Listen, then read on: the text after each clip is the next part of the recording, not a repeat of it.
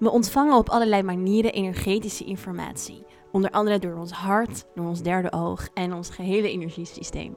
En die informatie noemen we ook wel channeling, of het ontvangen van downloads. Oftewel inzichten die jou verder helpen op je pad, in je leven en die je richting geven. Nou krijg ik vaak de vraag, hoe kan ik die inzichten versterken? Hoe kan ik er meer van ontvangen? En dat ga ik met je delen in deze podcast. Mijn naam is Lorenza Jula, healer, medium en spiritual teacher. Het is mijn missie om je alles te leren over de wereld van spirit. Om je mee te nemen in het multidimensionale veld. Maar je tegelijkertijd hier met beide benen op aarde te houden. Want je bent hier niet voor niks. Je hebt ervoor gekozen om hier te zijn als ziel. En daardoor mogen ze hand in hand met elkaar samengaan. Aarde en de wereld van spirit. En daarin neem ik je mee. Met deze podcast.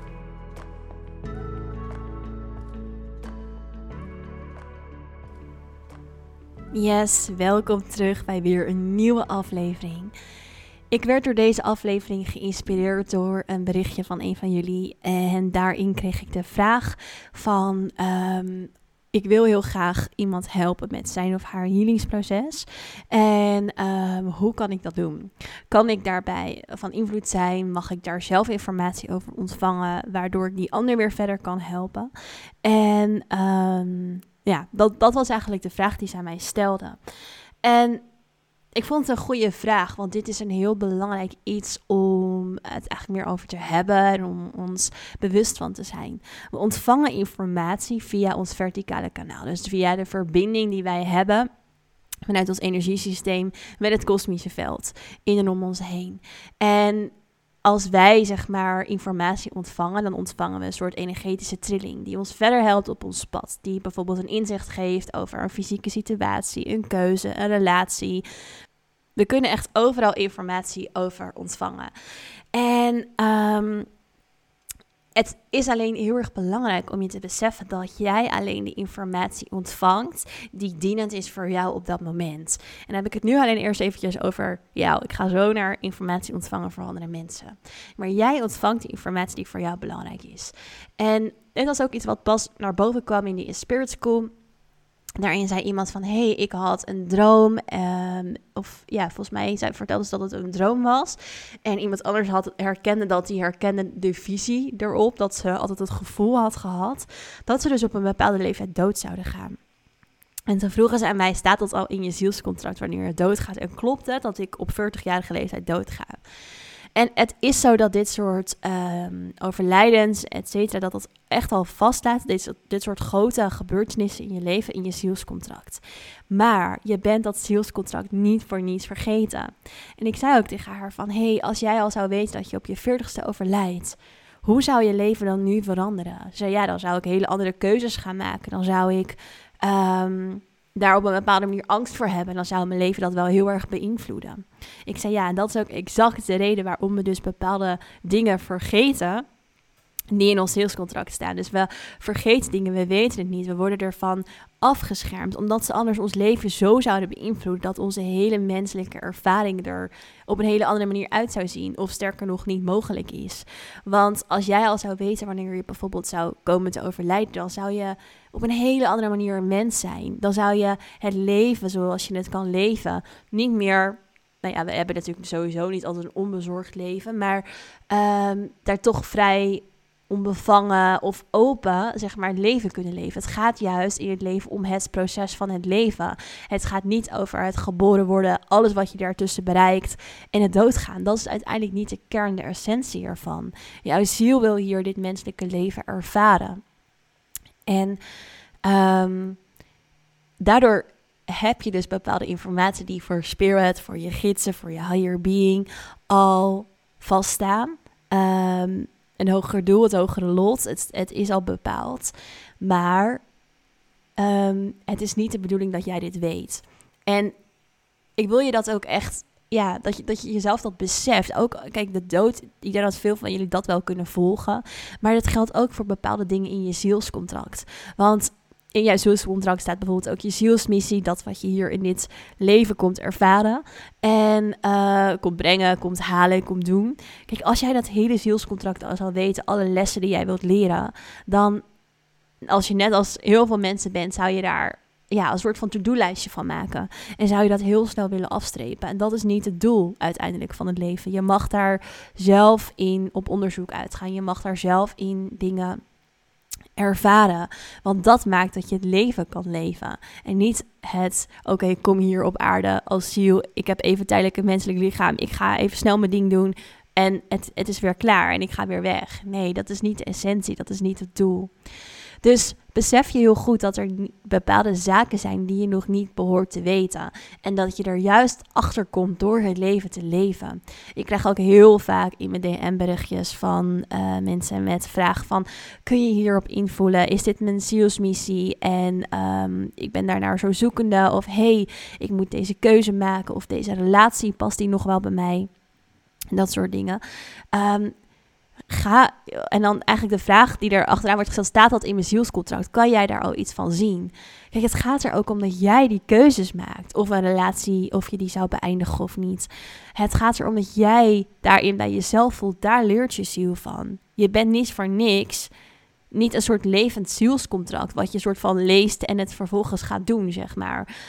Um, nee, dus voel bij jezelf, neem zelf die regie, neem zelf die verantwoordelijkheid.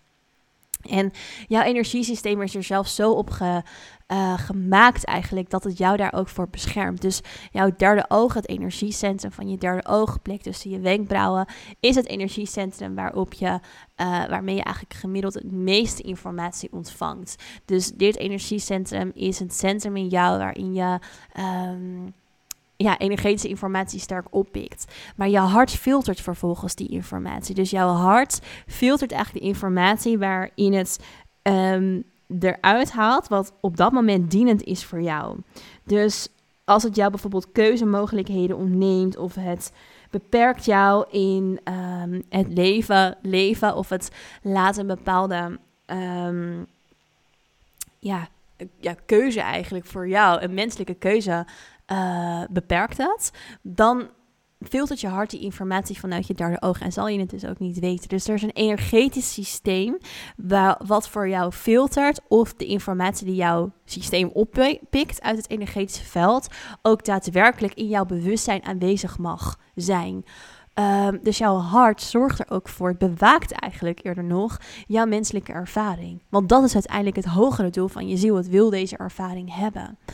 En natuurlijk wil het die lessen wel leren, maar juist ook vanuit een bepaald bewustzijn uh, van, van deze aarde. En natuurlijk is het goed om op dingen in te voelen. Begrijp me niet verkeerd. Of om een kaartje te trekken. Um, en te kijken van hé, hey, wat voor boodschap komt er naar boven daaruit. Maar dan nog altijd is het heel erg belangrijk dat je dan ook zelf invoelt. Stel, dit is de kaart. Oké, dat zou die en die keuze betekenen, bijvoorbeeld. Ja, hoe voelt dat dan voor jou? Klopt dat? Herken je je daarin? Is dat waar je helemaal achter staat? Kan je dat voelen in jezelf? Kan je dat belichamen, die keuze? Dat is super belangrijk. Want anders um, is het niet een keuze die echt in de diepte vanuit je ziel komt. En dat is uiteindelijk juist waar het hier allemaal over gaat. En om dan even een bruggetje te maken naar kan je dingen invoelen voor anderen? Kan ik bijvoorbeeld in opdracht van iemand, van jullie in mijn DM, zoals dat nu gebeurde, een bepaald inzicht voor iemand anders channelen, zodat iemand dat dus weer door kan geven aan die persoon. Nee, want we hebben allemaal in het universum de recht op privacy. Dat is niet alleen hier iets op aarde, het is een energetische afspraak. Privacy, um, maar ook de vrije wil. Dus de vrije wil van de ander. En die moet je respecteren. Dus als je die vrije wil niet respecteert als um, persoon, als wezen, als being, dan zal je daarin in jouw intuïtieve vermogens gekort worden. Wat ik daarmee bedoel is, stel ik zou iemands vrije wil niet in acht nemen en het is grappig, uh, leuk weet je trouwens. Ik krijg heel vaak van mensen de vraag: kan jij ook gedachten lezen? En dan zeg ik nee, want dat gaat tegen jouw vrije wil in. Dus dat is zo'n voorbeeldje. Stel, ik zou iedereen's gedachten kunnen lezen, dan um, en ik neem diegene's vrije wil en privacy niet in in acht, zeg maar, dan zou mijn intuïtieve vermogen daar ook op naar beneden gaan. Want ik laat daarmee eigenlijk een soort. Ik, ik um, breng daarmee een soort schade aan, aan een energetisch iets. Oftewel een ziel, maar ook een ander being. Um, en dat zorgt ervoor dat de energiestroom in mij op een bepaalde manier ook in trilling naar beneden gaat. En dus ook mijn intuïtieve vermogens minder zouden worden. En het is niet dat je het daarom niet moet doen voor jezelf en jouw intuïtieve vermogens, maar omdat je de vrije wil in het universum behoort te respecteren. Elk wezen heeft een vrije wil. Elk wezen kan kiezen voor zijn of haar eigen pad. En het is niet de bedoeling dat mensen daar voor elkaar op gaan invoelen.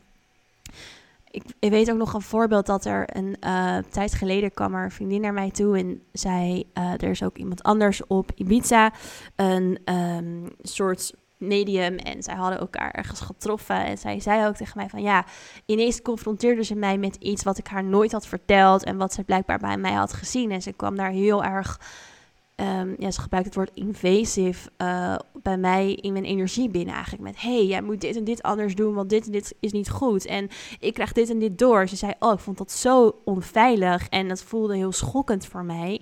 Om dat ineens van haar te horen te krijgen. Dat ze waren wel kennis van elkaar, maar niet per se hele goede vrienden. En um, dat is precies zo'n voorbeeldje waarin het dus super belangrijk is om iemand anders zijn vrije wil en divine timing en eigen proces te respecteren. Want je kan iemand afschrikken of onwijs beïnvloeden, um, waardoor je eigenlijk iemands proces beperkt. Want iedereen heeft een vrije wil en iedereen heeft daarvoor zijn eigen tijd nodig. Dus de hele boodschap die hierachter zit is: weet dat we bepaalde dingen niet behoren te weten. Geef jezelf daarvoor de tijd en de ruimte om het menselijke leven te ervaren, maar ook een ander. Dus probeer nooit boodschappen voor een ander te ontvangen Um, tenzij het bijvoorbeeld iemand is die je heel erg lief hebt, waarvan je voelt van hé, hey, welk aandeel kan ik hierin hebben? Dus bijvoorbeeld voor je ouders. Stel, een van je ouders is heel erg ziek of er speelt iets tussen jou en je partner. Dan kun je daar wel op invoelen, maar heel erg vanuit wat kan ik doen? En niet hé, hey, wat moet de ander doen? Of wat zit er hier voor de ander achter? Of wat moet die daarvan leren? Nee, wat kan jij doen? Hou het bij jezelf, bij jouw energie. Daarmee geef je de ander juist ook ruimte om het in zijn eigen of zijn of haar eigen energie op te lossen. Want als jij energetisch je ermee gaat bemoeien, neem je een stukje energetische ruimte van een ander af. En waar het hier allemaal om gaat, om welke situatie dan ook, of het ziekte is of nou ja, wat dan ook. Um, het is voor, ieder, voor iedere ziel uiteindelijk een proces. Ook als diegene het niet wil zien. Dus um, geloof me, ik heb zelf ook jarenlang dus geworsteld met een eetstoornis. En dat duurde soms ontzettend lang. En ik weet nog dat heel veel mensen mij probeerden te helpen. Maar het was mijn proces. Ik had daarin mijn eigen timing, waarin ik klaar was om daarin andere stappen te nemen. dat kan je niet forceren. Dat was de reis van mijn ziel, mijn leven, mijn being, die ik moest doormaken op deze manier. Um, omdat ik daaruit moest leren, omdat ik daarvan sterker moest worden. Dus als je iets voor een ander wilt doen, uh, voel daarin zelf in. Wat kan je daarvoor? Wat zou jij kunnen doen? We moeten allemaal uiteindelijk onze eigen verantwoordelijkheid nemen. En probeer niet uiteindelijk ook jouw power en jouw um, kracht buiten jezelf te leggen. Door niet zelf verantwoordelijkheid te nemen. En eigenlijk alleen maar op zoek te zijn naar antwoorden die anderen jou dan maar proberen te geven. Terwijl je het uit jezelf ook heel goed kan halen. Alright, ik hoop dat je hier iets aan hebt gehad. Als je hier verder met me over wilt praten, laat het me weten in de DM. Als je meer vragen hebt voor een andere podcast, laat het me weten. En uh, ik zou het super leuk vinden als je deze podcast wilt delen als je daar aan iets hebt gehad. En dan zie ik je heel graag weer terug in een volgende aflevering.